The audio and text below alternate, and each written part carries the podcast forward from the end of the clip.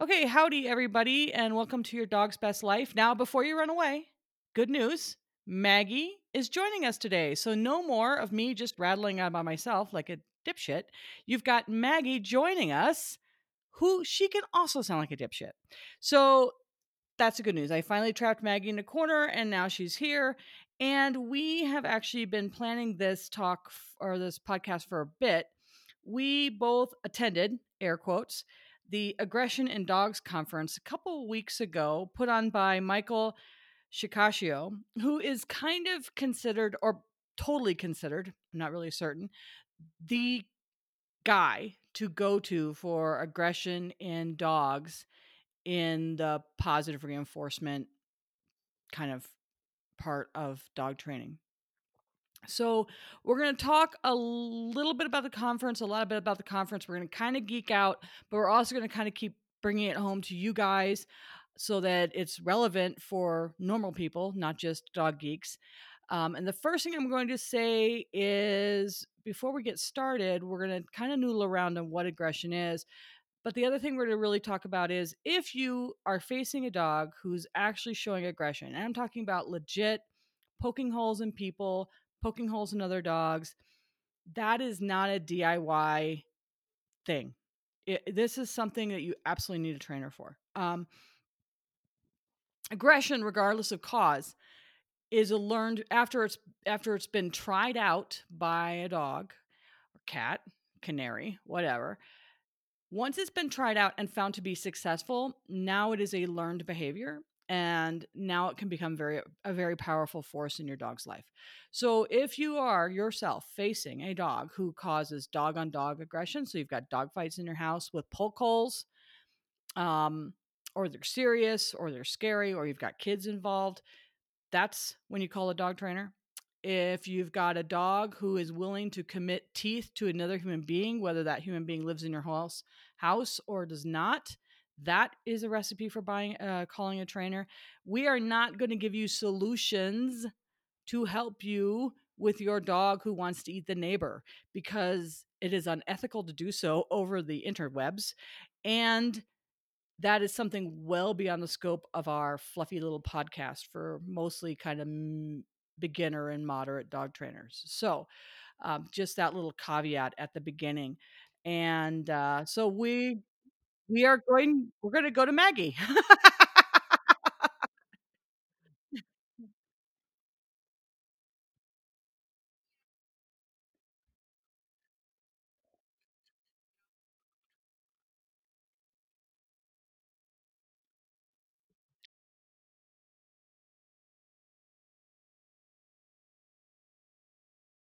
yes, absolutely. Mm-hmm. And any ethical trainer faced with an aggression case is going to tell you to go to your vet anyway. So you're not saving time by not going to your vet because uh, any trainer worth anything is going to send you to your vet. So the first thing we're going to do is before we get down into the weeds and have a lot of fun and geek out is we're going to put Maggie on the spot because Maggie really actually so here's the deal. Uh, we've kind of both we've all talked about kind of what we do in our business and I'll be honest, I don't deal with legit aggression cases. That's not my forte. That's not my little world. I mean, I do have some stories that I'll probably share later on about aggression, but they weren't with dogs. I don't have anything to prove now because I did it all before with horses. Um, Maggie, on the other hand, works at a place where dealing with like legitimately aggressive dogs, we, whether they are aggressive towards other people or other animals, is kind of her day to day life. So Maggie's going to be able to give us a lot more, a lot broader picture of what aggression is and, and how it proceeds and how she kind of plays with that a little bit. So the first thing we're going to say is Maggie, how would you define aggression? Oh no. I'm like, where'd she? I'm like, where'd she go? she ran away.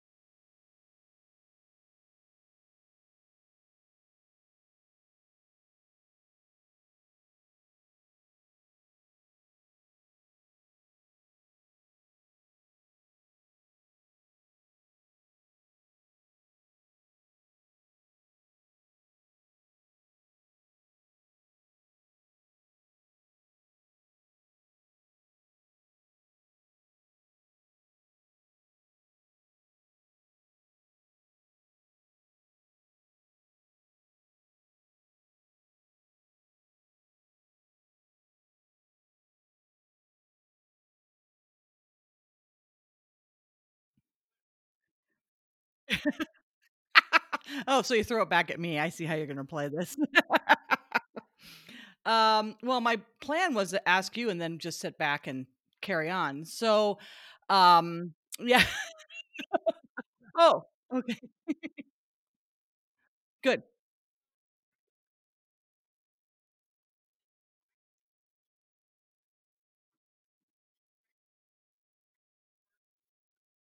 Okay.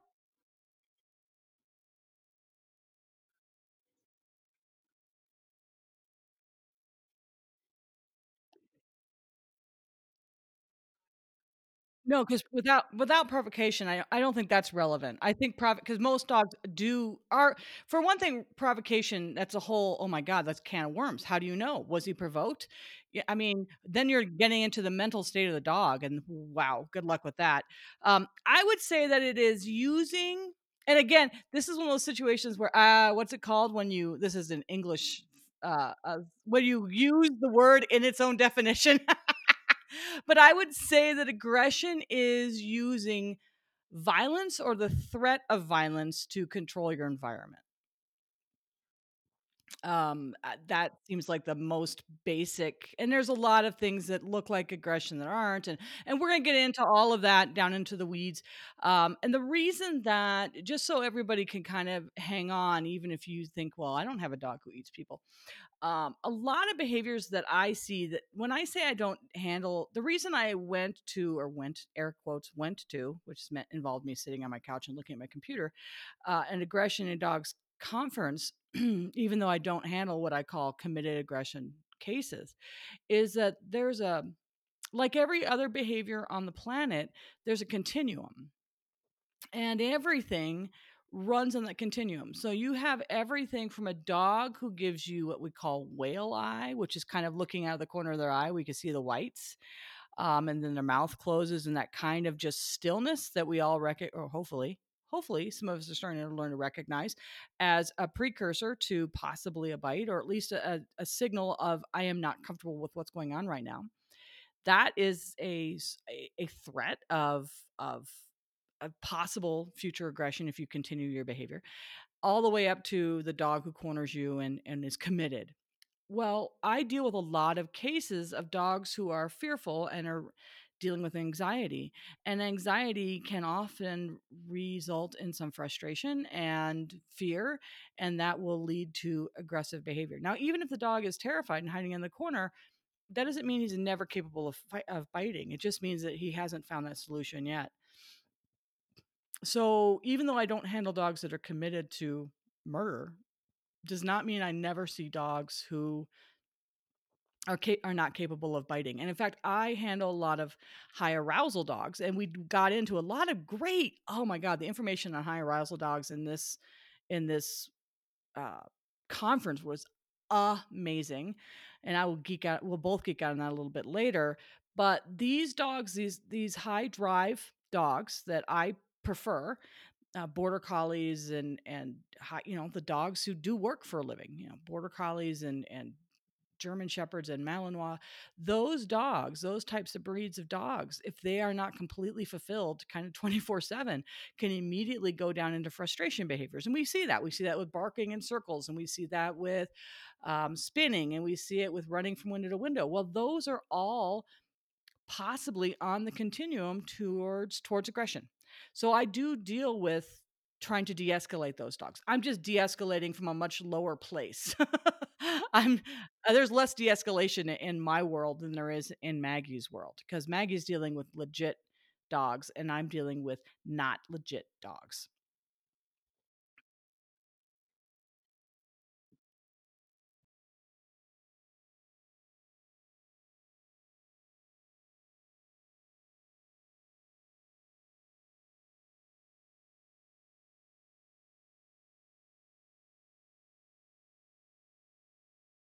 Oh my god, yeah, I'm sure I'm sure it does. So, um so how do we want to do this, Maggie? You want to just kind of geek out on what we've learned? We kind of just want to talk about aggression in general. What's our what's our plan? Tell me what our plan is. Go for it.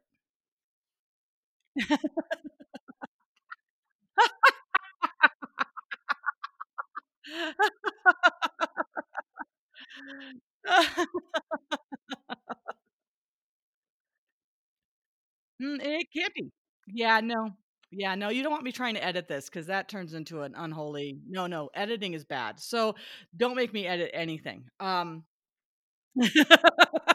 No editing can happen because it can't happen. Um, okay, so I guess the first thing we're gonna talk about is one of the things that I thought was really valuable about this so, the great thing about this conference to me was, again, this is a world that's not my world. I'm not in the world of aggressive dogs. But having said that, I I like the idea of helping dogs, and, you know, there's gonna be a time when I and when i accidentally take on an aggression case, or, you know, I end up owning an aggression case. I mean, Ruby does have several bites to her name. Um, and I see a fair amount of dog-on-dog aggression. And so I think let's talk about kind of the I'm gonna say 3 at the top of my head and hope it's correct, we'll see. Uh, the 3 most common types of aggression that that is defined by me, so Maggie might have other definitions, is that people see in their own pet dogs. I mean, most people don't have Cujo in their home. And I'm hoping to hell if they do have Cujo in their home, they're not going, "Oh, I'm gonna listen to a podcast. I'm gonna cure Cujo." You're not. Cujo had rabies, okay? Don't. Um, the first kind of aggression, the the fir the 3 types of aggression that we see most often would be dog-on-dog aggression um, so that'd be inter-household, uh, dog-on-dog aggression or, uh, what we'd call dog reactivity on a leash, which could be a form of aggression or frustration, and frustration leads to aggression and blah, blah, blah. Or then you've got human-directed aggression. That is exactly what it sounds like. That is a dog who, uh, aggresses towards human beings. And then the last thing is a more generalized type of aggression, which is called which Maggie brought up earlier, called resource guarding, which is when a dog has a resource, and that resource can be anything, a couch, it could be the owner, it could be another dog, it it could be anything, and they guard it against either other dogs, other people, or both.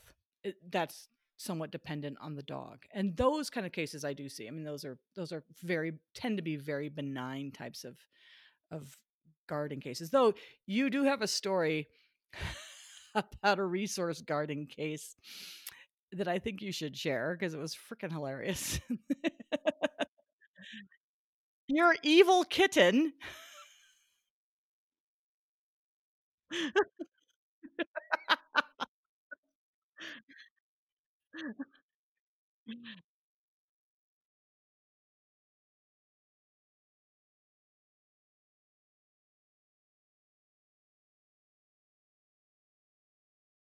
No, go for it. Well, I kinda just did. I kinda said it's it's guarding a thing or a place from another animal, another human, or another dog or cat.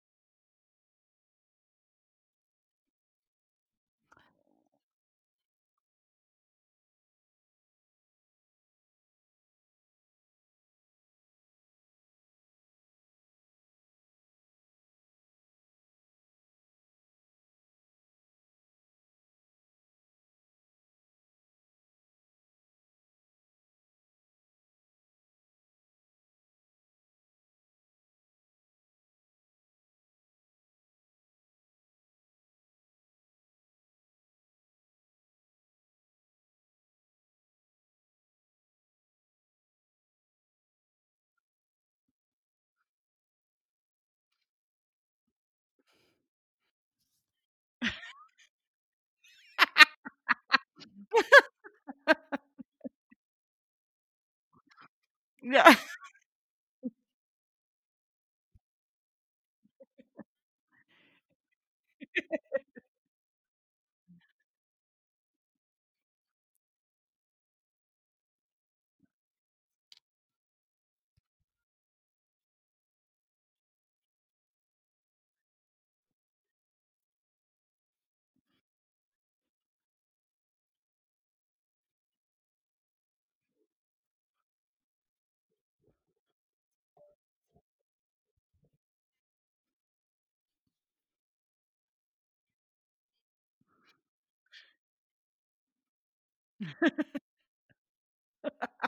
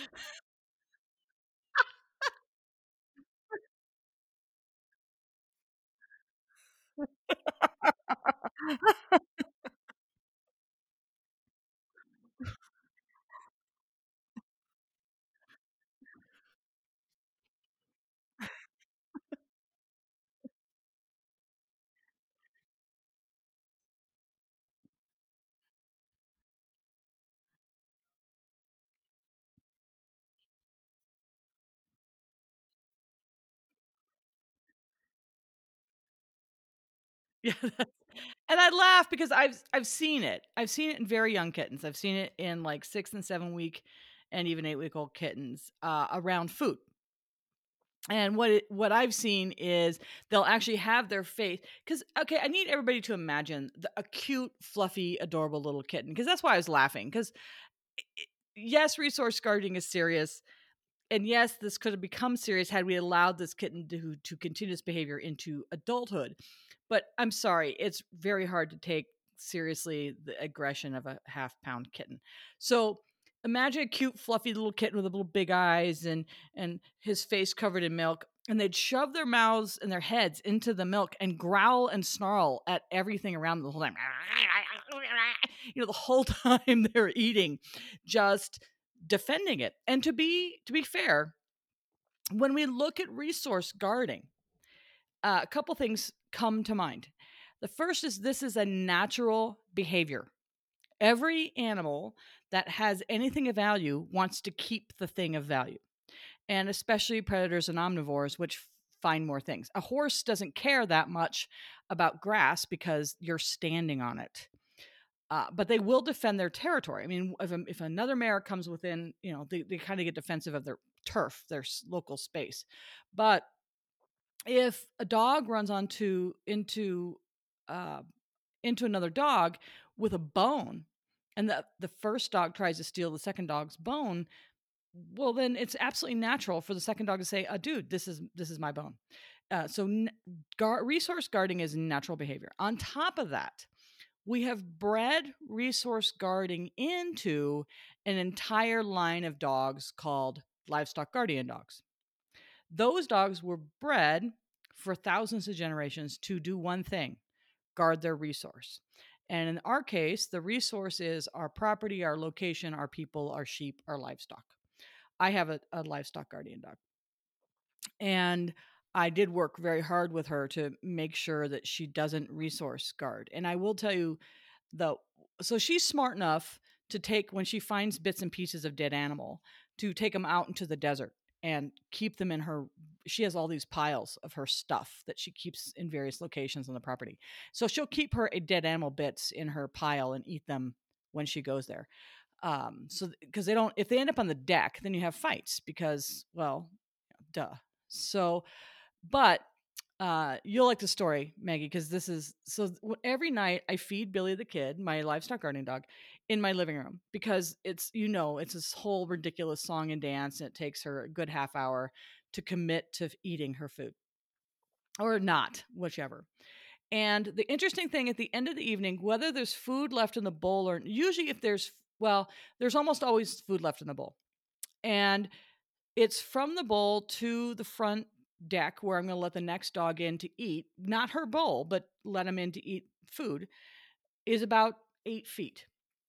And Billy will be wandering around the house committed to not eating, and so I go to open the door to kick her out, and the other dogs crowd around because they're hoping that their it's their time to eat next. So everybody's crowded at the sliding glass door.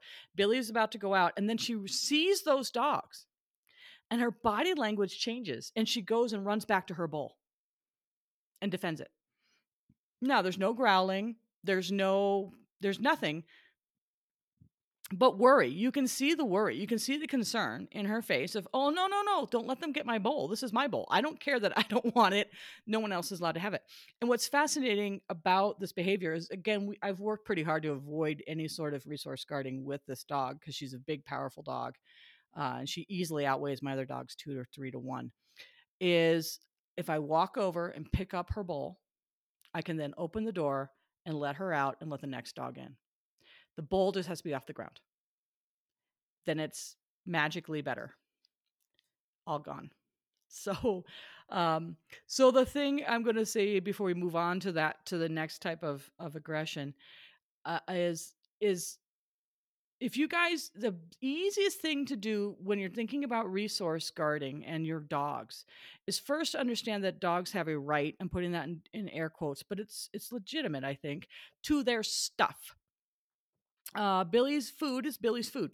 Now, it doesn't matter that I pick up the bowl and then once I let the next dog in, I take the bowl to a different room and feed it to them.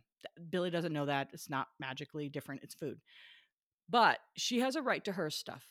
And there is a philosophy out there that the way to teach a dog not to become resource guardy is to take their food away while they're eating. If you break into my house with a gun you're going to turn me into somebody who's going to put bars my windows and I'm going to arm myself. So think about it this way if you keep coming to my house and bringing me gifts, if I see you show up at my house, I'm going to like to see you show up at my house. If you keep showing up to my house and looking like you're stealing my stuff, I'm not going to like you showing up at my house. So, the absolute easiest way to prevent, and that's what we're going to talk about, is prevention because once it's once this stuff is started down the road, then you need professional help. But to start, keep it from happening in the first place, walk by your dog's bowl and put something yummy in it. Give them more stuff. If my dogs see me approach, it's because I forgot to put the steak in. And watch their body language. And you want your dog to say, Oh my God, here she goes with the steak. And that's exactly what happens. Now, Billy never defends her food bowl against me because the only time I've ever gone near her food bowl, unless she's completely done with it, other than to show her there's still food in it because she forgot, is to put something yummy in it. So, the absolute most important thing you can do with your puppy when you bring it home or your adult dogs, put food in their bowl. And then as you walk by, don't crowd them, don't get in their personal space any more than I would want somebody messing with my plate while I'm eating. Drop some steak in it. So, um, Go ahead, Maggie.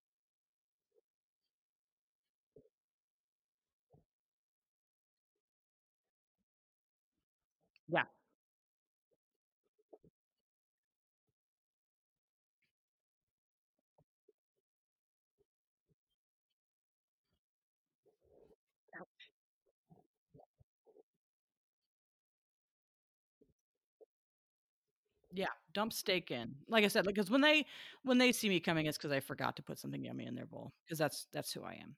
So the next the next one that I think we're gonna spend more time with is dog on dog aggression and to a lesser extent, dog on cat or critter aggression.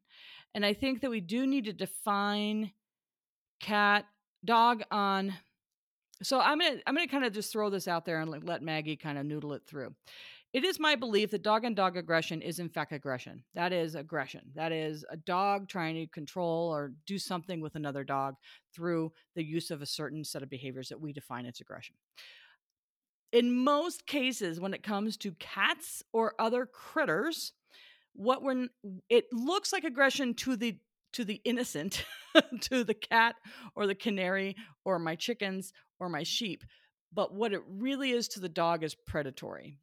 And I think that's a different animal um, completely dealing with predatory behavior in a dog towards another animal that is not a dog. Or sometimes you can get predatory but dog behavior with another dog, but I think it's pretty bloody rare. And usually it's an oops situation where, uh, like a sight hound maybe sees a running chihuahua and doesn't recognize it as a dog before they have a chance to accidentally kill it. And then they go, oh, my bad. That chihuahua is a dog. Damn it. I shouldn't have murdered you. It sounds like you're doing your dishes.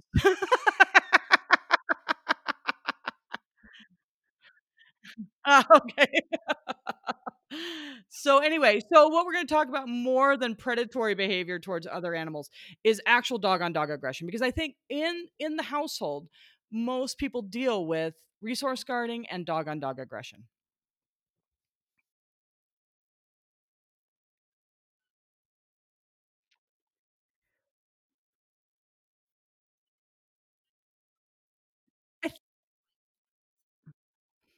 I think we start I think we start yeah, I think we start with household aggression because I'm hoping that somebody who has a dog who lunges and barks and tries to murder another dog doesn't let their dog loose to eat that other dog.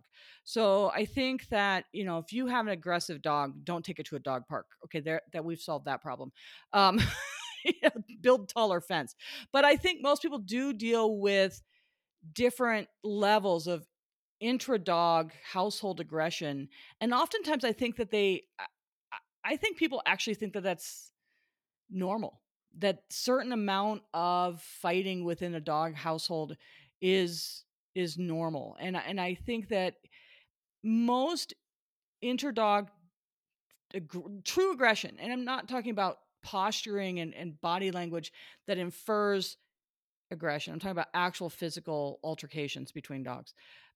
That should be a very, very rare instance in your household. If it's more than that, that's problematic.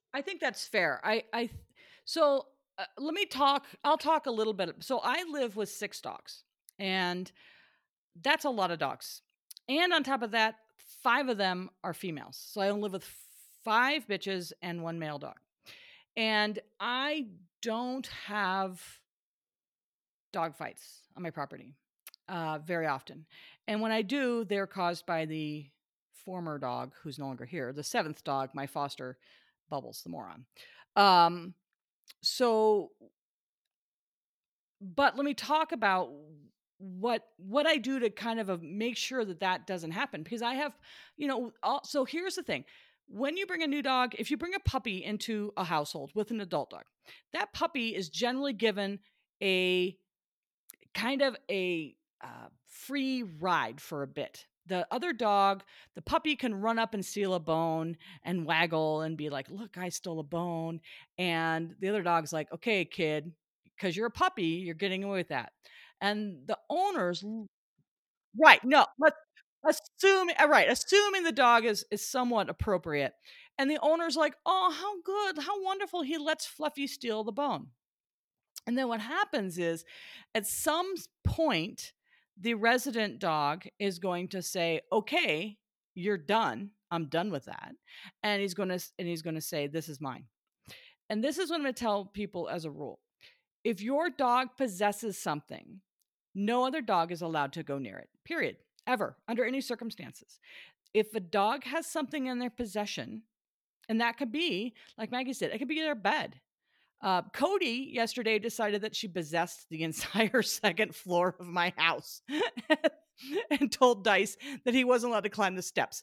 I had to call her away and tell her that, "No, you don't own the second floor. Dice is allowed to come upstairs. but but in Cody's case, what she did is just kind of snark at him, and he just kind of winked at her and carried on with his life. And that that's aggression, but it's all ritualized. And they Right, at this point. Right. Yeah, Cody's threatening because she did do an air snap. she did she did snap at him um, but it's very ritualized and it's very much a this is my this is my second floor and if mom wasn't here i would be telling you to get away but she told me that i can't so i'm just going to sit here and quietly loathe you um, but resources so when i got the two rescue dogs when i got bubbles and ruby when i got them um, here on the property a year and a half ago they both resourced guard um, Bubbles resource guarded any object that he found that he found to be worthwhile, which on open property like my own is constant and random. He also resource guarded her. So, and he had like a 10 foot perimeter around her that he felt that no other dogs could go into. Well, what would happen is my dogs, unaware of his magical circle, would wander through this 10 foot circle and he'd attack them and because she, Ruby, the other dog who came in this, they told me when they dropped him off that there had been multiple dog fights between these two dogs. And there was a lot going on, and I won't get into it because there's so much there. Um, sibling syndrome, even though they were unrelated, blah, blah, blah.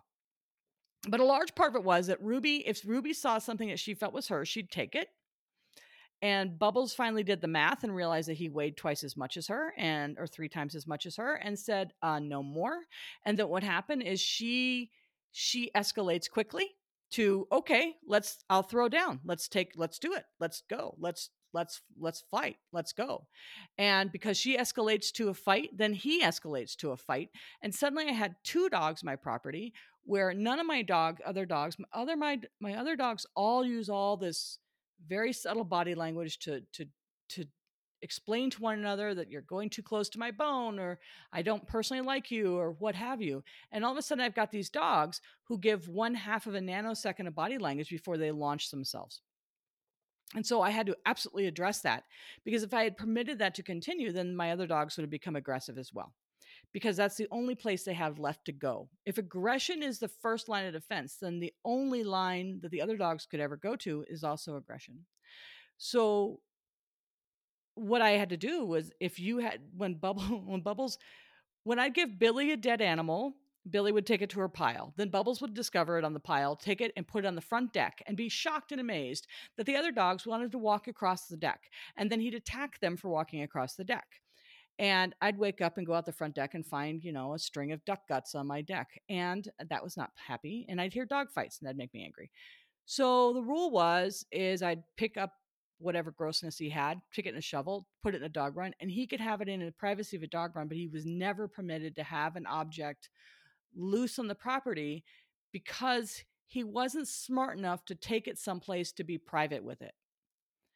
And he would just sit out in the open, and the other dogs would be minding their own business, not even realizing he had something, and become victims of these random attacks and so th- that's how things escalate is is a, the fastest just like kids you don't hopefully hopefully you don't permit your children to steal from one another. Hopefully you don't allow might to equal right at your house with your children. So as a rule with dogs I, kind of it's our job as their handlers owners pet parents guardians whatever the hell you want to call us to ensure that our dogs don't have to ever defend their stuff. So my job is to be the referee and say, nope, that's his. He gets it. And if you can't behave, you're going in a crate. And I think that's one place to start with the resource guarding, at least with the dog on dog aggression. Now, to the other thing is you can just have dogs who flat hate each other. Uh, Dice hates Billy the Kid my livestock guardian dog. She's beautiful. She's perfect. She's wonderful. She's the softest, sweetest, happiest, thing and she's just confused why he hates her and she's like but if i just put my paw on your head i'm sure you'll love me and if i gaze longingly at your face and the whole time he's got the big scorpion tail going on his hackles are up and he's in full on i'll bite your face off mode and he just can't he she's too bouncy and silly and big and he doesn't he just can't he can't stand her. S-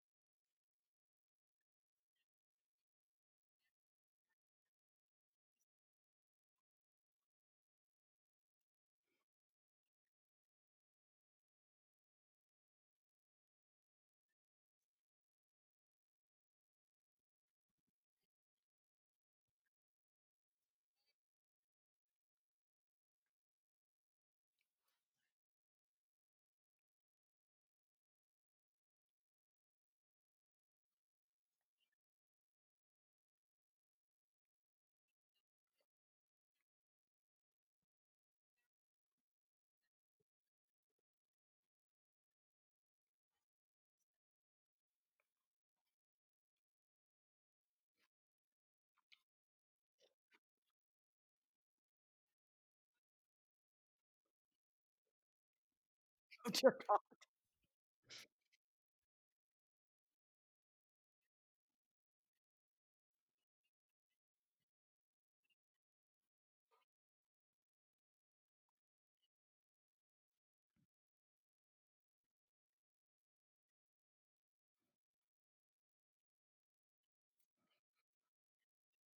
Yeah, absolutely. Abs- or or you have to have en- you have to have enough control of the of the players to and this is management. So, like I said, Dice hates Billy. And but the good news is Billy lives she lives with a sheep. You know, she's down with the sheep or now right now she's hanging on the deck, but she she has her own agenda and her own lifestyle and she's doing her own thing by and large. And Dice has he lives in the house and he has his own lifestyle as well. And when he goes down to the sheep, she doesn't mess with him and he doesn't mess with her. And then occasionally what she'll do is she will run up to him and be, I love you. And he gets all hackly. But he has learned that he he's not allowed to express himself fully. so, yes, I have used uh, punishment in this case to suppress behavior. Yes.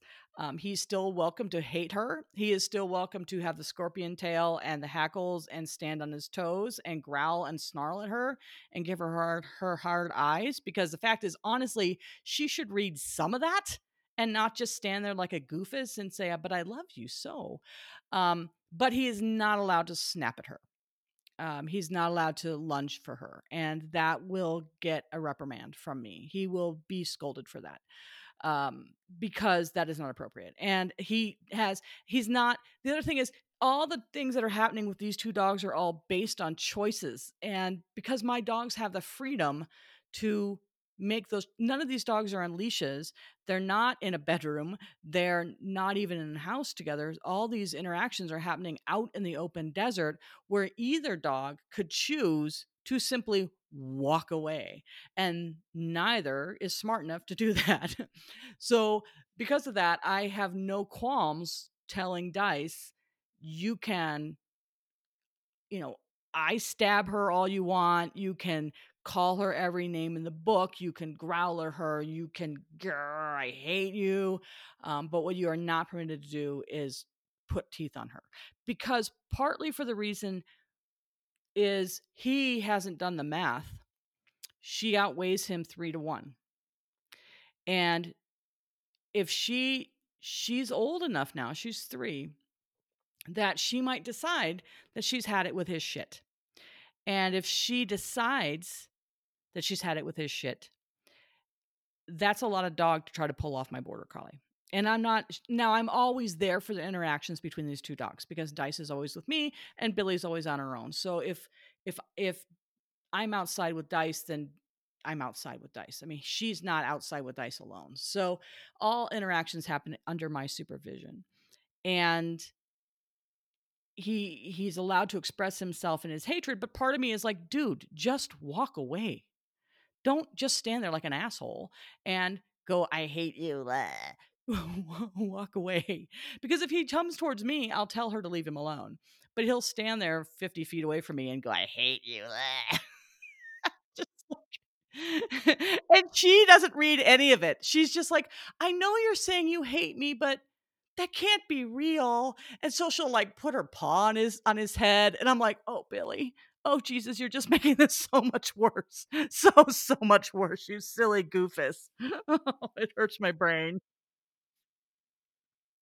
Oh, good. That's good. Okay.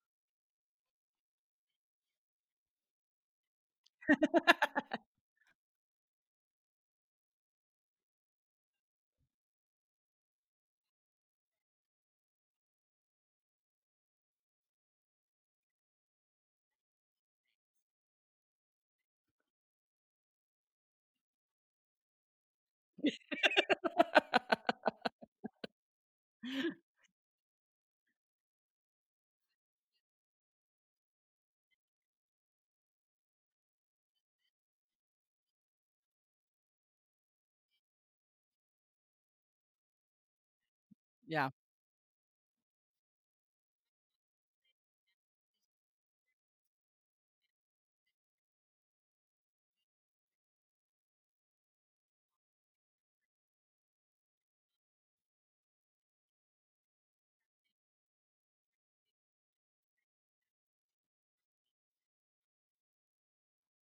Yeah. No, I could I can say that. Yeah.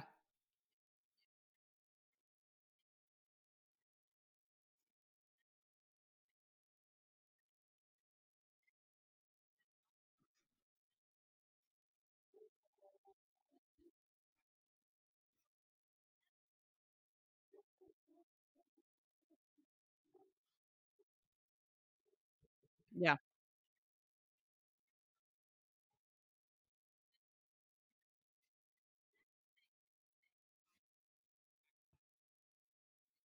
Oh, yeah, they're not allowed to. They're not supposed to. Yeah. They they I mean, it's ve it's yeah, no, it's very rare. And Dice always generally, Dice instigates it by running up to her and reminding her how much he hates her.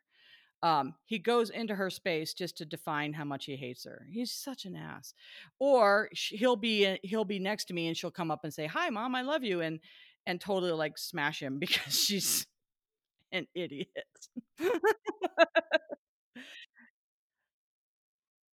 Ah, you know, she does find him No, she finds him frightening. She does she doesn't like him. She does she does find him frightening, but she's also an idiot. I mean, there's a there's a little bit of both, to be fair. She's just such a goofus. I mean, so e she's she truly has done a great job of ignoring everybody's body language. So she plays too roughly with uh, with with, um, with Tag.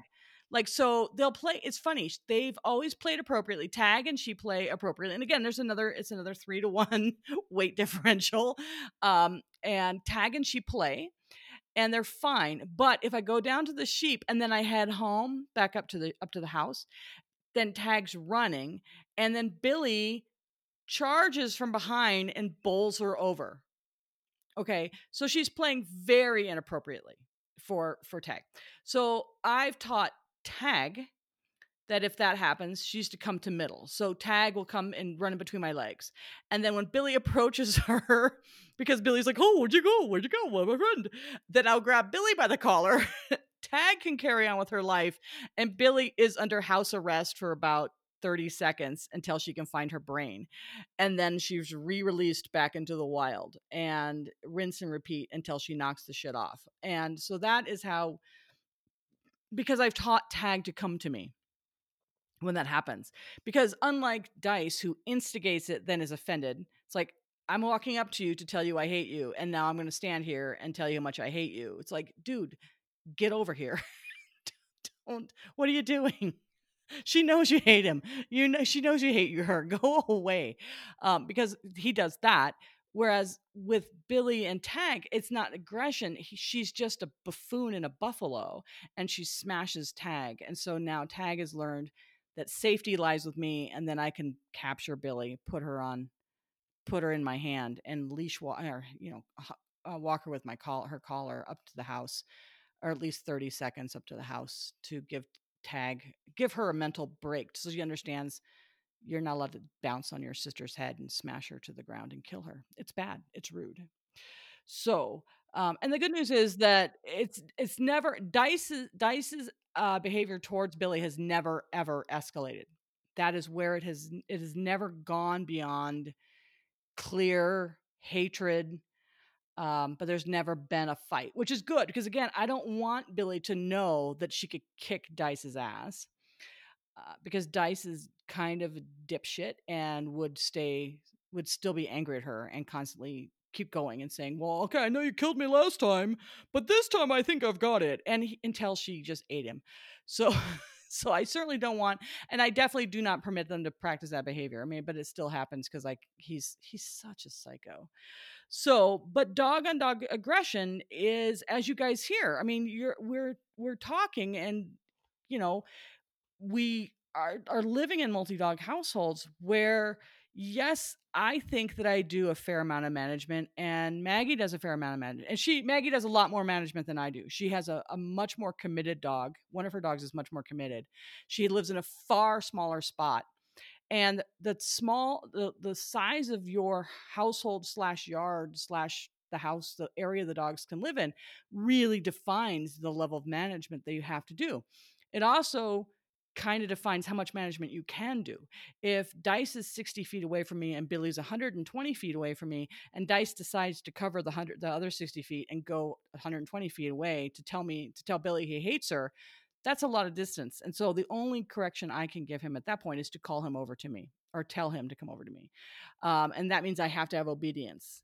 Whereas in a smaller household, Maggie has to work a lot harder because she's got all these dogs in her house. Billy's not allowed in the house with Dice um, during feeding time. I mean, Dice, they all eat in the house, but they're not allowed to hang out together. And they're not allowed to look at each other's food bowls or anything like that. I mean, Dice will sometimes be loose, but he's focused on food and she's focused on food, and sh- that doesn't affect their hatred of each other. Um, so I, there's a lot of complicating and complicated situations when it comes to dog on dog aggression and I think part of the things we always have to be cognizant of is size differentials really are important. It is vitally important that I do not permit my hundred and something pound livestock guardian dog to understand that she can totally annihilate my 37 pound dumb as hell border collie who thinks he's Napoleon. Um, or with Maggie, she has two very substantial dogs that and huge, right, yes. So so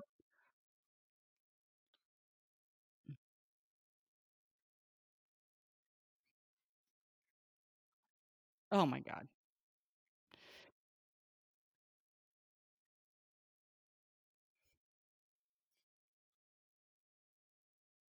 So discuss some of the management that you've that you've put in place.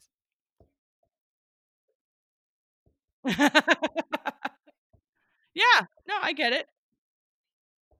Yeah.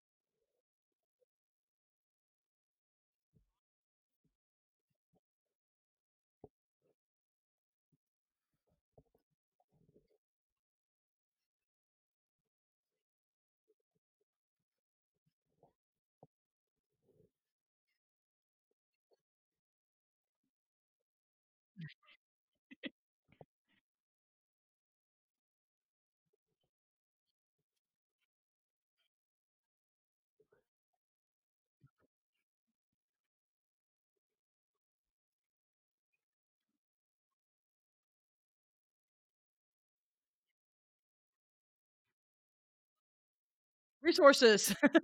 Yeah.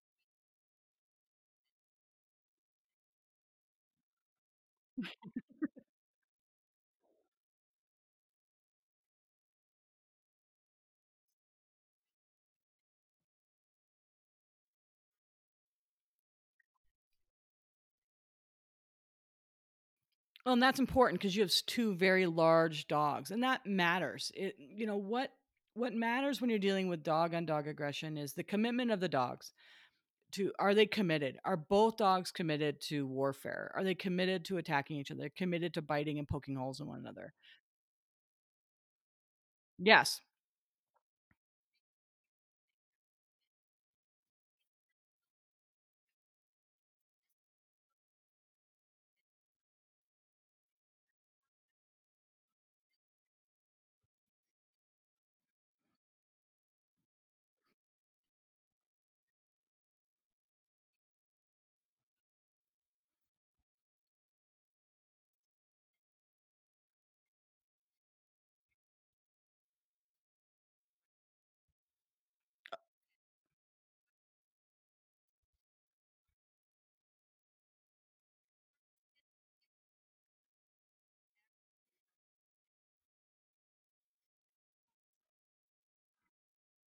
Mhm.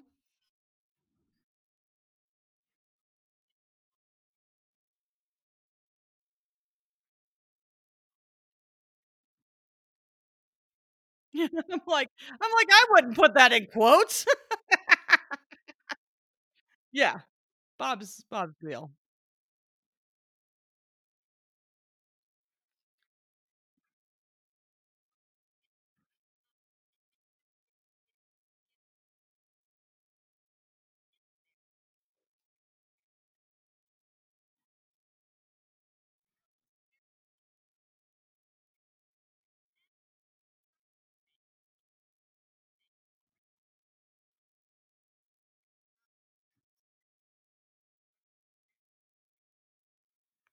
Yeah.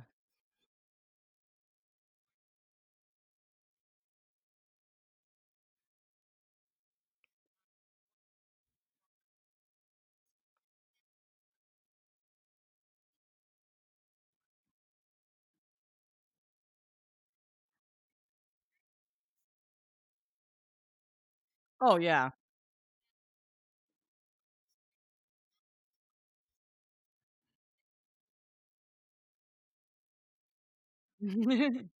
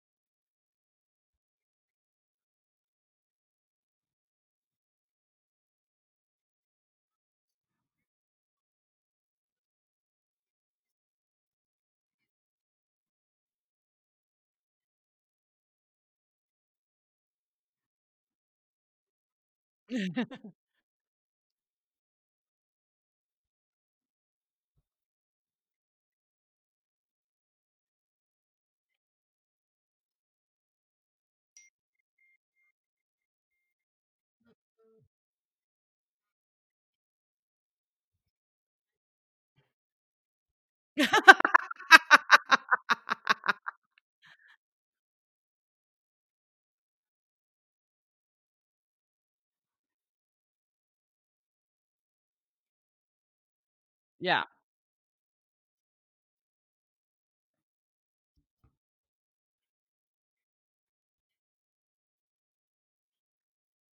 Oh.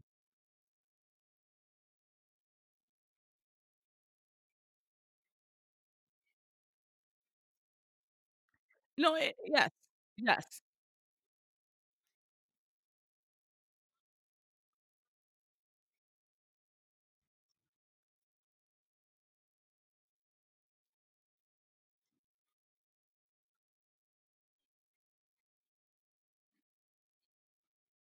Yes.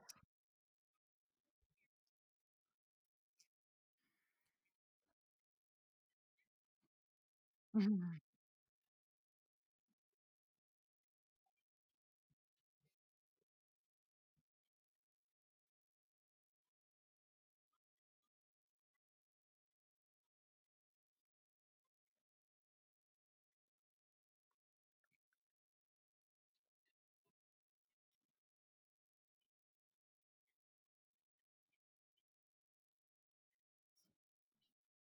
Yeah.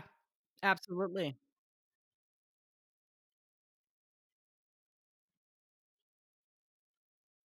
Yeah.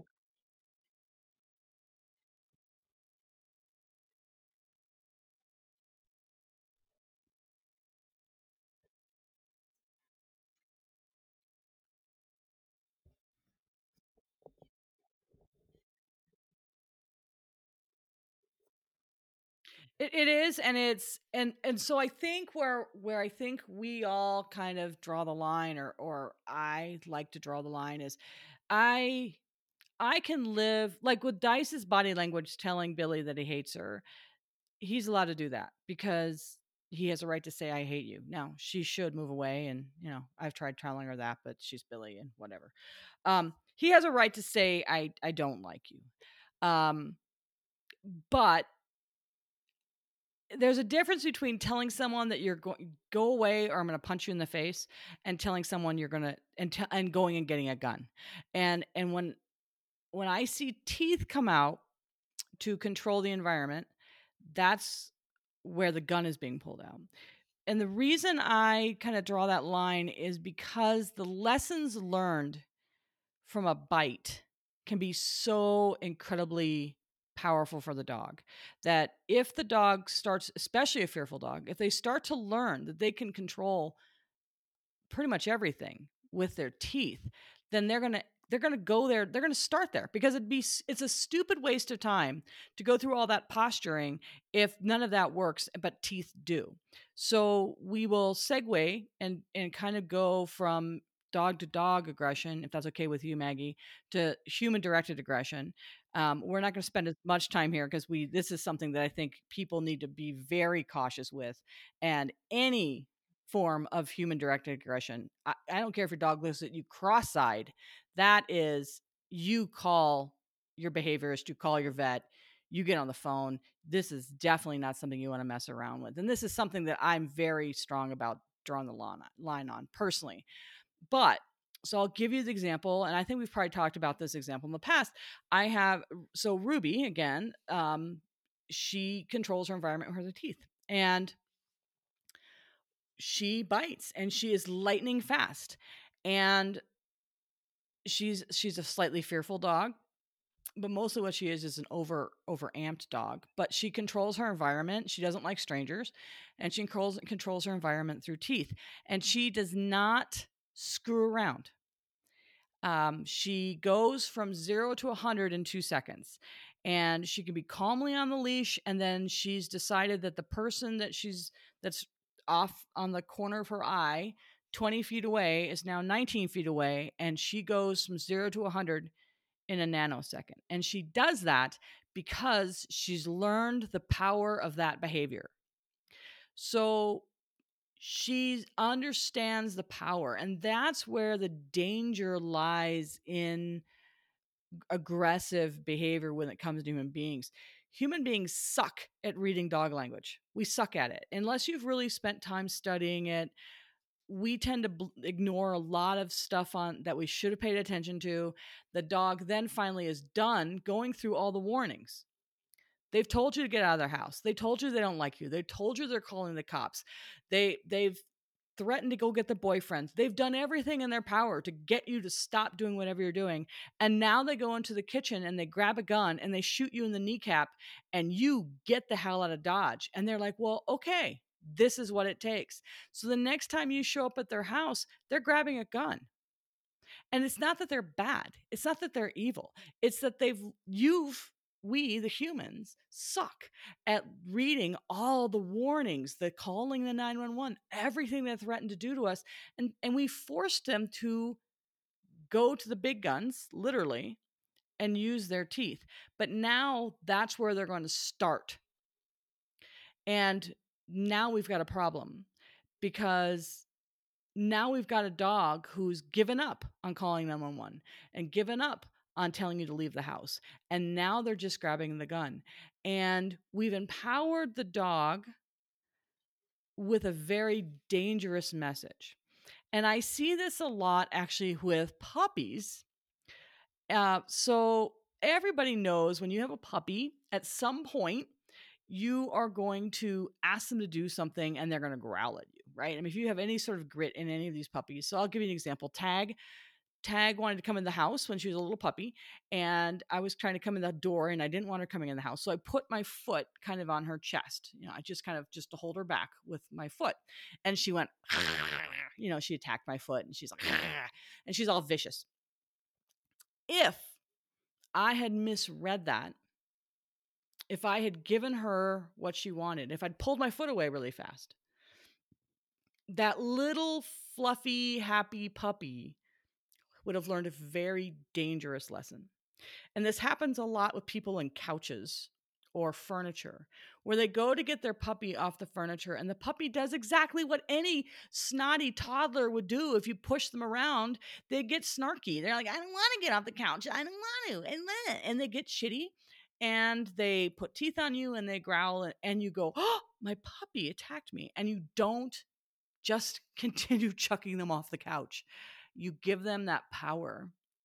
And I'm not saying that your dog is Machiavellian. I'm not saying your dog is looking for power. He's not trying to take over your house. He's not trying to steal your voting rights.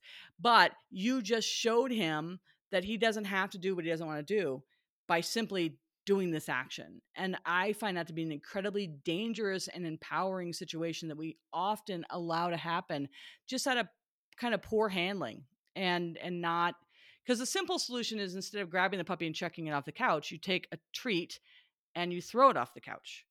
Um, you instead of making it conflict based. So when me putting a foot in Tag's face, I was com- I was causing conflict Now, I wasn't worried about that because I want her to take on conflict and kind of push into it. So I wanted that reaction from her. That made me happy because I she's going to have to do that with my ram. If my ram shoves his foot in her face, as it were, I want her to jump right back at him and kick his ass. But you don't want that from your Cavalier King Spaniel. You know, you don't want your Cavalier King Spaniel when you stick your hand in her face to get her off the couch to snap at you. So we don't, those aren't the lessons you want to teach your puppy. So just be aware of how handling a puppy creates conflict. Grabbing and shoving is conflict and conflict is going to be re- is going to be answered with aggression. That's logical. If you push a child they're going to turn around and go what are you pushing me for? If you push me i'm going to turn around and slug you. So using a, using that kind of behavior towards a puppy is going to create conflict. And and i'm not saying never do it. I'm saying if you're going to do it don't don't don't then just jump back and scream and act like the puppy murdered you because it didn't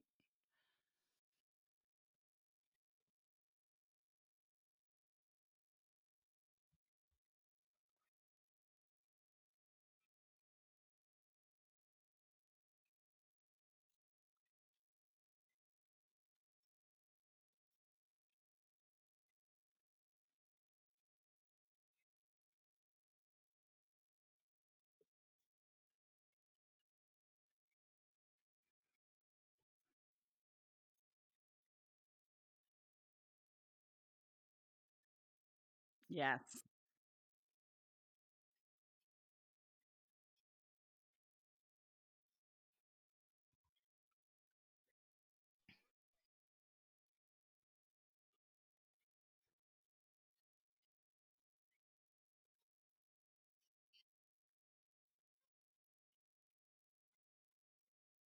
Are good. Yeah.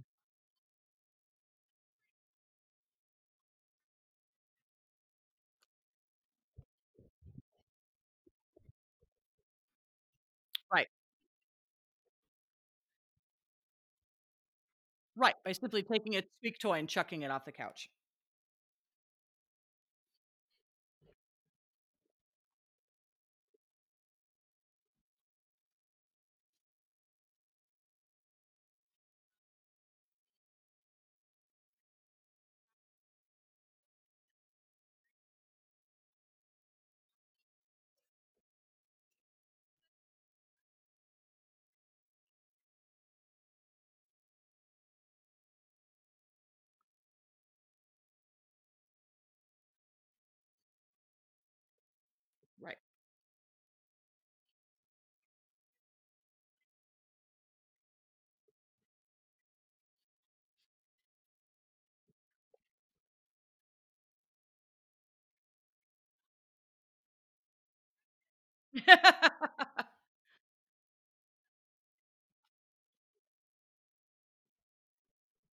It is.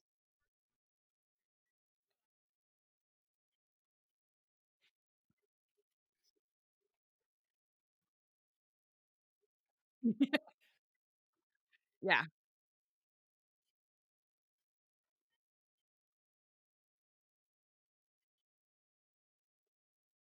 No. Yeah. Yeah. Yeah, because now you're right, and you're right because I I often don't think of what the the value that you do, but you're right. You do create. It's not a given. It's not guaranteed, but you can definitely accidentally right. You can you can absolutely create a. If you have a dog who who has that mental space to create covetous behavior towards a given item or object or area, um, then absolutely yes, chucking them off the the couch will will certainly create create a, desire to get back there. I mean, we know that the thing that you are denied is the thing you want the most. So dogs are no different. Um, and like Maggie says, a- and I talked about in the last podcast, was set yourself up for success, man. I mean, make your life easy. Um, my dogs are never permitted on the couch, so uh, it's easy. It's, they're just it's never happens. So um, if they get on the couch, then well, they're usually they don't get on the couch because they're not allowed on the couch. So if they start to put feet on the couch, I just put a treat on the floor and they're on the floor. And there's there's never an argument over the couch because they it's not it's not it's like they've never been allowed on the roof of the house either. It has no value. So there's no value in the couch because they've never been allowed on it. There's no value in getting on the top of the refrigerator because there's no value in it. Um yeah, they've never done it. So now Cody did discover the couch recently when I went to the spa, and I look in the window, and Cody's like, "I just discovered the couch," and she's laying on the couch.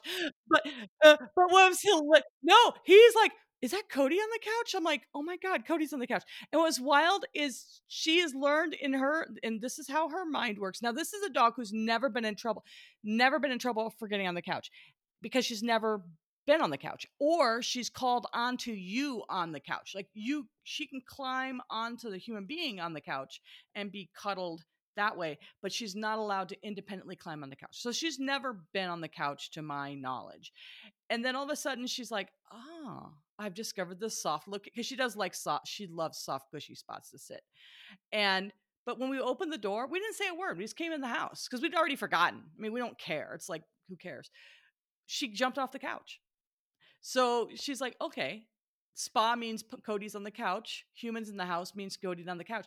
But she didn't, it wasn't like we got in and said, you're a bad dog. Get off the couch. You're busted. We, we forgot.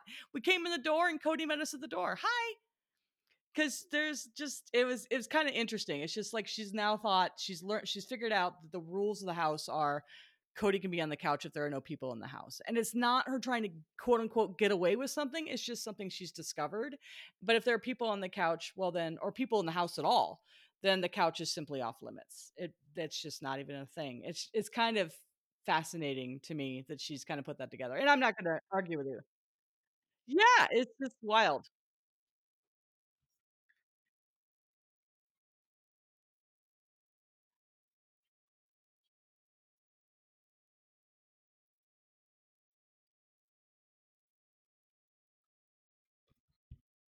Right.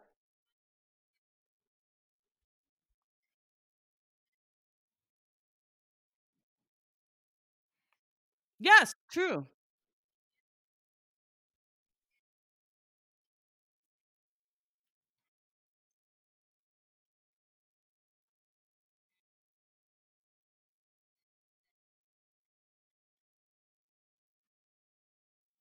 Yeah, no, yeah, like I said, well, yeah, like I said, yeah.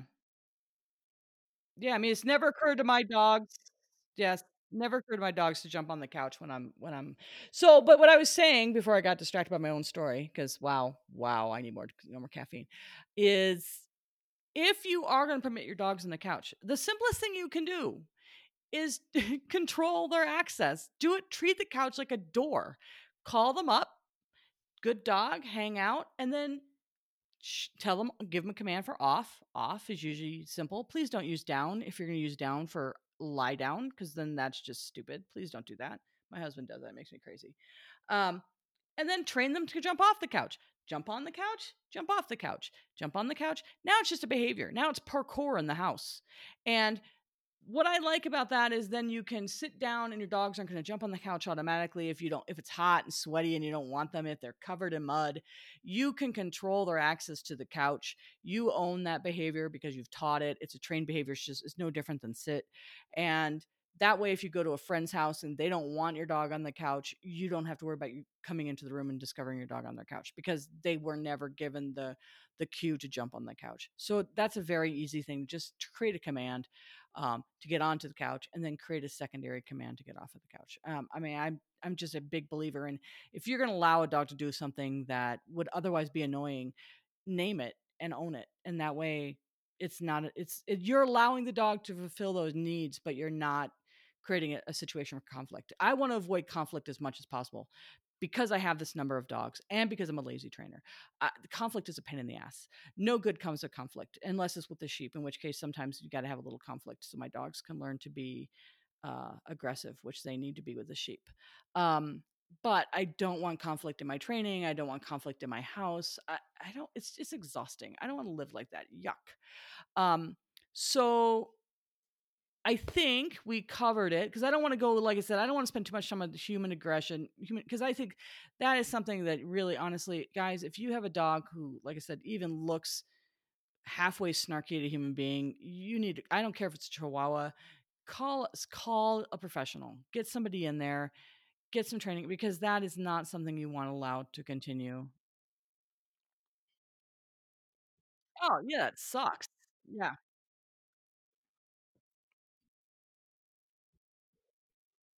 Mm, yeah.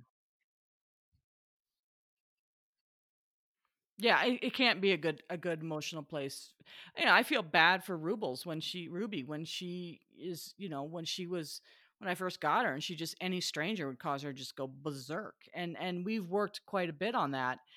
Uh, and now she can be around human beings. Actually, Maggie, you'll like this. I I introduced Barn Hunt to her yesterday, just randomly on a whim. Uh, it was cool. It was only 90 degrees out. It was like ridiculously cool. I almost got my parka out. I know. I uh, no, today was 97, I guess. So it's back to being stupid. But anyway, um, I took I took a I took a rat down to the barn hunt area for in a tube for the dog for Dice, and then Dice annoyed me, so I made him. So I stopped playing with him. And then Ruby was really interested in the rat smell. She was like, "Oh, this is cool." So I was like, "Okay, well, what the hell? Let's try. Let's play with this." Oh my god, she's like, uh, she's the she's the happiest, coolest, bounciest thing. She's just like she's like Tigger. She's just ricocheting. You know, I forgot how much I love Aussies. It's so funny. People are like, I can't believe you live with border collies. My border collies are sleeping. Like literally, Cody's in the other room. I don't even know where she's at. Dice has been sleeping this entire conversation. Tag is sleeping out front.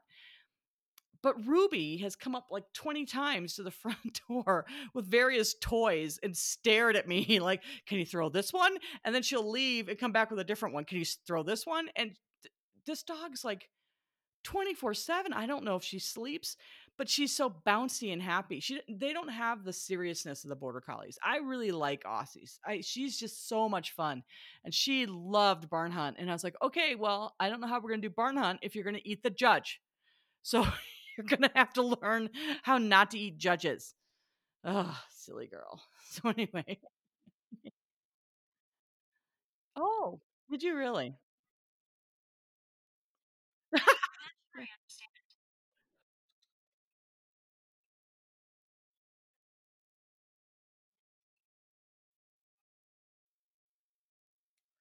Yeah. Well, it's uh, yeah, no, I I uh I it's funny cuz she's just so she's like up for anything whereas the other the border collies are just so intense. You know, they're like, are we going to the sheep? Are we going to the sheep? Are we going to the ducks? Can we go to the ducks? I want to go to the ducks. Do you see the geese? I see geese. Do you see geese? I see geese. Do you see geese? And Ruby's like bouncing around like ricocheting. She's like, "Wee, what are we doing? What are we doing? I've got a stick. Look, I got a stick. I got a toy. I found a toy." Like, "Oh my god. Oh my god."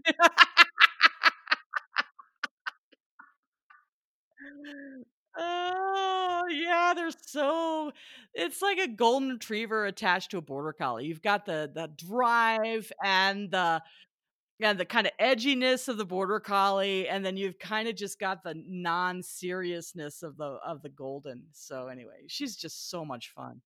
She's so much fun. Yeah, I really lucked into that dog, so Okay, any last phrases, words, any last anything? Because 'Cause we'll probably not hear from you for another month, so I know, I know. Okay, we'll talk about the conference next time. Okay, okay. Uh, okay, so we'll wrap it up. Um, any or what was I gonna say? If you like what you heard, please recommend us, uh, rate us, share us, review us. Oh my god, I think I did all of those. I'll be damned. Um, thank you all, and we will see and or hear you hear you next week. Thanks. Bye.